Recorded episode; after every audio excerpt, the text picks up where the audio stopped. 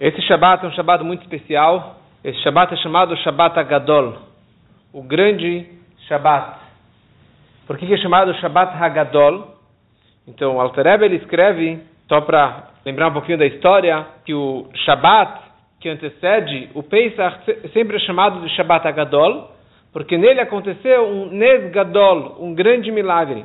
Porque quando os judeus estavam no Egito e Hashem havia ordenado que no dia 10 de Nissan, cada família pegasse um cordeiro para dentro de casa, amarrasse na cabeceira da cama e ali ficaria esse cordeiro do dia 10 até o dia 14. Dia 14 de tarde, eles iriam fazer o cordeiro pascal, o, cor, o Corban Pesach, o sacrifício desse cordeiro, e naquela noite, no dia 14 à noite, ou seja, no dia 15, na noite do 15, eles iriam comer dessa carne desse cordeiro. Pegariam do sangue do cordeiro junto com o sangue do Brit Milá que eles fizeram, iriam passar na porta e naquela noite, meia-noite, iria passar o anjo da morte e todos os primogênitos egípcios iriam morrer naquela noite. E na manhã seguinte os judeus iriam sair do Egito. Os judeus eles levaram para casa, obedecendo a ordem de Hashem. Só que aquele dia 10 naquele ano, caiu como este ano no Shabat. Dia 10 de Nissan caiu no Shabat. Ou seja, Hashem ordenou que no Shabat, no dia 10, cada família fosse até o campo, pegasse um carneiro, um cordeiro, um bode, levasse para casa, amarrassem dentro de casa e ali eles iriam esperar até o dia 14. Só que quando os egípcios perceberam isso, eles se assustaram porque o carneiro, o cordeiro, ele era idolatrado no Egito, o animal era idolatrado. Então eles falaram: O que vocês estão fazendo com tantos animais dentro de casa? E eles falaram: Olha, a gente vai abater daqui quatro dias, porque vai acontecer a morte dos primogênitos. Então você, você e você, todo mundo que é primogênito, vocês vão morrer na morte dos primogênitos. E eles se assustaram, porque eles já viram nove pragas acontecendo exatamente como Moshe havia avisado. E aqui, daqui quatro dias, o cara vai morrer. Então ele ficou assustado, ficou desesperado, na verdade. Então, os, todos os primogênitos egípcios, eles foram falar com seus pais para que libertassem os judeus.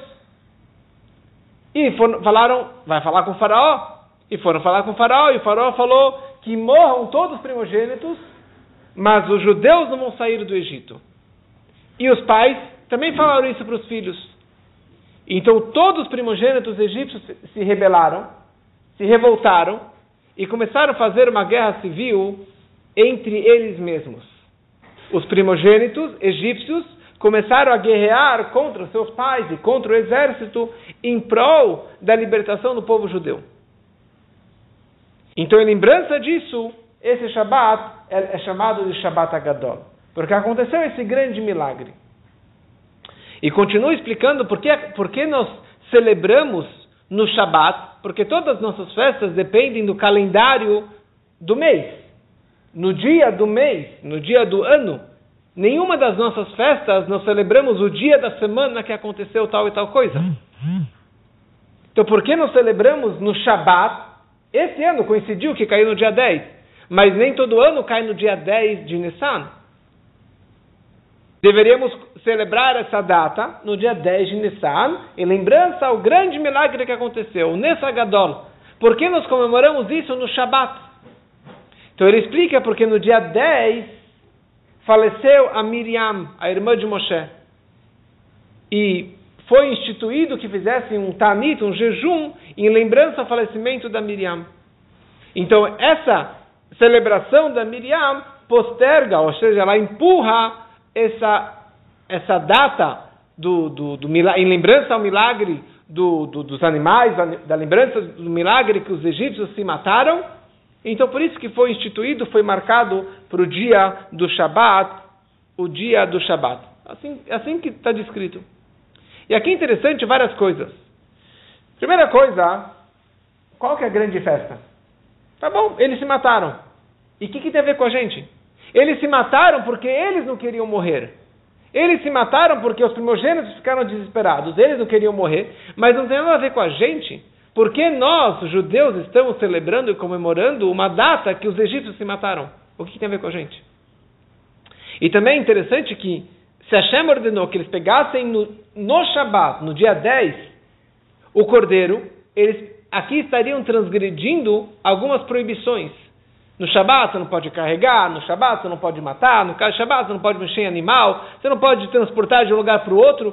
Eles estariam transportando, transgredindo algumas proibições da Torá ligadas com o Shabat, para poder obedecer essa ordem de levar para casa. Deus poderia falar: pega no domingo, pega no outro dia. Então, o fato que foi marcado esse dia da lembrança desse grande milagre no Shabat significa que tem uma ligação ímpar com o Shabat, essa, esse milagre que aconteceu neste momento. O que, que tem de tão especial nesse Shabat, nesse, nesse milagre?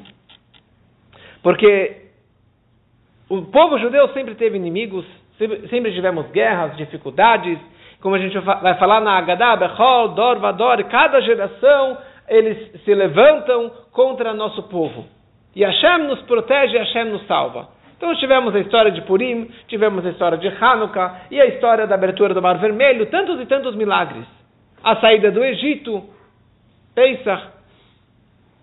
Mas todas essas guerras contra os nossos inimigos, fomos ou o povo judeu guerreou contra eles para autodefesa, como a história de Purim, ou a história de Hanukkah, que os judeus foram lá para se proteger, ou a história da travessia do Mar Vermelho, que é o último dia de Pesach, é, o sétimo dia de Pesach, que Hashem afogou eles no Mar Vermelho. E outras histórias, Hashem trouxe as pragas contra os egípcios, no, no, as dez pragas no Egito. Mas este milagre é o único milagre que não fomos nós que fizemos e não foi Deus que fez diretamente. Foi, um, foi uma história que aconteceu que os próprios egípcios se levantaram e se mataram em prol da libertação do povo de Israel. Porque eles estavam cobrando dos pais e cobrando do faraó para que libertasse o povo de Israel. Então foi a primeira vez que a, eles mesmos, e aqui estamos falando, por um lado, da nata do Egito, que o primogênito é a força maior dos pais. Então, os representantes do Egito, os primogênitos do Egito, a maior força do Egito, eles estavam guerreando em prol do povo de Israel.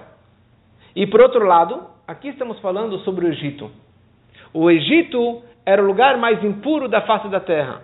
O lugar mais promíscuo, o lugar mais impuro, mais idólatra que tinha na face da terra. Então, eles mesmos que estão nas shalosh klipot miod, nas três cascas impuras, nas três maiores impurezas, que a regra, existe um conceito que você pode pegar coisas materiais e transformá-las para a espiritualidade. Você pode pegar o couro do animal e fazer um tfilim, fazer uma mesa, fazer, usar isso para algo sagrado. Mas quando estamos falando sobre algo treif, algo não kasher, algo que é totalmente impuro, você não tem como pegar algo não kasher e transformar em kasher.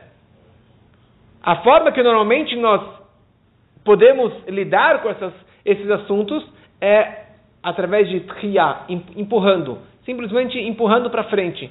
Mas você não tem como se apegar em algo impuro ou tão impuro e transformar e elevar isso aqui para a santidade. A, a única forma é se eles próprios decidem se elevar ou se quebrar. E aqui foi o que aconteceu. Eles mesmos, os próprios primogênitos egípcios, eles decidiram guerrear entre si, em prol do povo de Israel, em prol da libertação do povo de Israel. E aqui que foi o grande milagre. O grande milagre é que eles estavam se quebrando, se matando. O ponto não é a morte, mas o ponto é que eles estavam, na verdade, quebrando essas clipot e transformando uma escuridão máxima numa luz máxima que seria a libertação do povo de Israel. Então essa que é a celebração, a comemoração desse grande milagre que nós fazemos, que, fa que faremos nesse Shabat. E aqui é interessante o porquê nós comemoramos no Shabat e não comemoramos no dia 10. Porque no dia 10, como falamos antes, foi a data que a Miriam faleceu. A Torá, quando descreve sobre o falecimento da Miriam, a Torá coloca essa história do falecimento da Miriam grudado com a lei da Paradumá, da vaca vermelha, da Parashah Hukat. A Torá descreve sobre a morte da Miriam e do lado descreve sobre a vaca vermelha.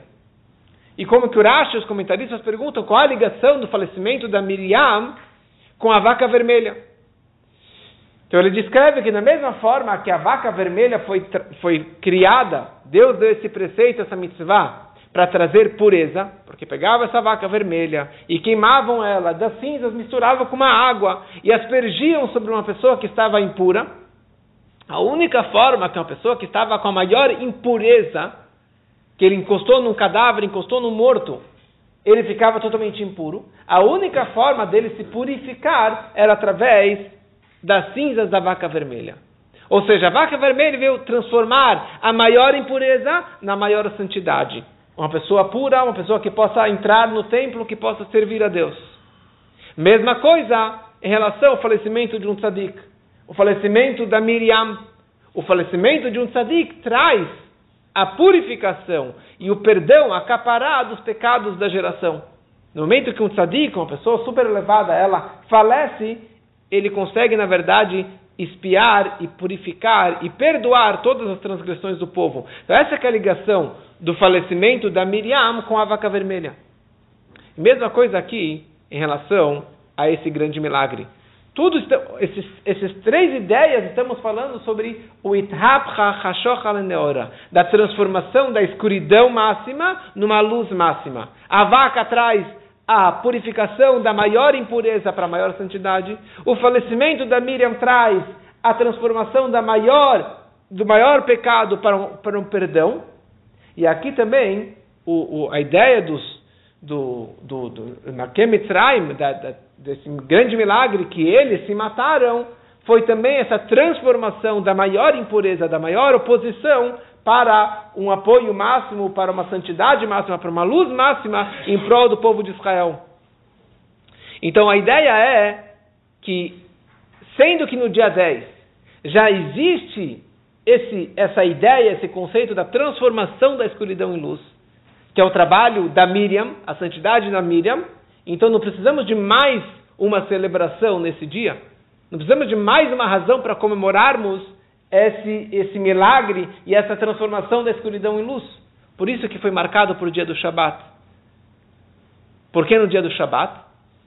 Porque o Shabat, na verdade, também representa esse mesmo assunto. O Shabat é um dia que ele, um, ele acaba ou ele mata todos os mazikin, todos os que iriam prejudicar as, for as forças do mal, as forças negativas, no Shabat eles não têm esse poder.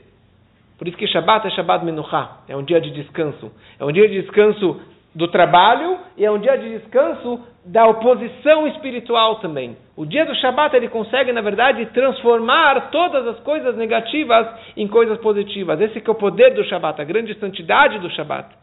E por isso que, na verdade, foi fixado esse grande milagre no dia do Shabat. Porque, de novo, o Shabat também tem esse mesmo conceito para é, é, essa transformação do lado negativo do lado positivo. Então, por isso que esse Shabat é um Shabat extremamente especial, pelo próprio milagre que aconteceu nesse dia. Mas a grande ideia é que isso tudo foi uma preparação para que os judeus pudessem sair do Egito. No momento que eles cumpriram esse preceito de trazer o cordeiro pascal para dentro de casa, que foi uma grande coragem, porque era a grande idolatria do Egito, era o cordeiro. E os judeus, cada família, 600 mil famílias, cada um levou um carneiro para dentro de casa, peitando, enfrentando os egípcios, falando: Eu vou matar a tua idolatria, e você, que é primogênito, você vai morrer. Eles fizeram de muita coragem para fazer algo como isso. É que nem você ir na, na, na Paulista e fazer uma, um amontoado de, de idolatrias ou de crucifixos e, e botar fogo. Você precisa ter muita coragem para uma coisa dessa. E aqui os judeus eles estavam numa terra que não pertencia a eles. Uma terra totalmente idólatra. Mas eles estavam dispostos a fazer isso porque Hashem ordenou. E o, o mais forte aqui foi, a maior coragem deles foi, que a Torá descreve Mishhu ukchulachem tzon. Vocês têm que se separar, vírgula, e pegar para você um cordeiro. O que quer dizer mishru? O que vocês têm que se separar? Vocês, judeus, têm que se separar da Vodazara, da idolatria. Porque no Egito, muitos e muitos dos nossos eram idólatras. Muitos e muitos dos nossos acreditavam na, na, na deidade do, do cordeiro. Eles idolatravam o cordeiro. Então, não somente que os egípcios idolatravam o cordeiro, mas os próprios judeus também idolatravam o cordeiro. Então, a Shema aqui estava falando para os judeus: olha, vocês querem sair do Egito? Vocês não têm nenhum mérito para sair do Egito. Vocês são idólatras tanto quanto os egípcios são. Por que, que vocês vão ser salvos? Só porque vocês são descendentes de Abraão, Isaac, Jacob, dos patriarcas? Vocês têm que ter algo, vocês têm que ter algum mérito. Então, o mérito que eles precisavam ter aqui era fazer o Cordeiro Pascal. Não somente para enfrentar os egípcios, de falar para eles: olha, eu vou matar a tua idolatria, mas a maior coragem era que os judeus precisariam, Mishru, se distanciar, se separar das suas próprias crenças, da sua própria idolatria. Essa é a maior dificuldade, quando que você, eles precisavam abandonar as suas crenças abandonar as suas idolatrias, abandonar os seus vícios e acreditar em Hashem. Falar, Deus falou, preciso pegar e matar, eu vou sair amanhã daqui, tudo bem, estou disposto para fazer isso. Essa coragem deles abandonarem os seus vícios, deles abrirem mão das suas idolatrias, deles abrirem mão de tudo isso que eles acreditaram durante todos esses anos e simplesmente virar a página e acreditar em Moshe e acreditar em Deus, essa foi a maior Messirut Nefesh deles, a maior coragem deles, o maior ato demonstrando fé em Deus, foi esse fato que eles abandonaram as suas próprias crenças. E esse que foi o mérito que eles saíram do Egito. Quando eles demonstraram para Hashem, falaram, olha, nós estamos enfrentando os egípcios, nós estamos abandonando as nossas fés, as nossas idolatrias, para acreditar no Senhor, então Hashem falou, esse é meu povo. E esse é o povo, e esse é que é o grande mérito que vocês vão sair do Egito. E por causa disso que eles saíram do Egito. E assim também na nossa vida. Se nós queremos sair do nosso Egito particular, se nós queremos sair desse grande Egito, desse grande exílio, e irmos para a redenção, para a vinda do Mashiach, nós precisamos fazer a mesma coisa. Você tem que abrir mão dos teus vícios negativos. Você tem que abrir mão das suas idolatrias. Você tem que abrir mão das coisas negativas que você está tão atrelado durante todo esse exílio e falar: está errado, não é isso que Deus quer de mim. Hashem ele quer que eu sacrifique o animal ou sacrifique as minhas crenças erradas para eu poder acreditar em algo maior. E é isso esse, essa coragem e esse, esse auto-sacrifício que cada um pode e deve fazer na sua vida, é isso que vai aproximar a vinda do Mashiach, que seja muito em breve.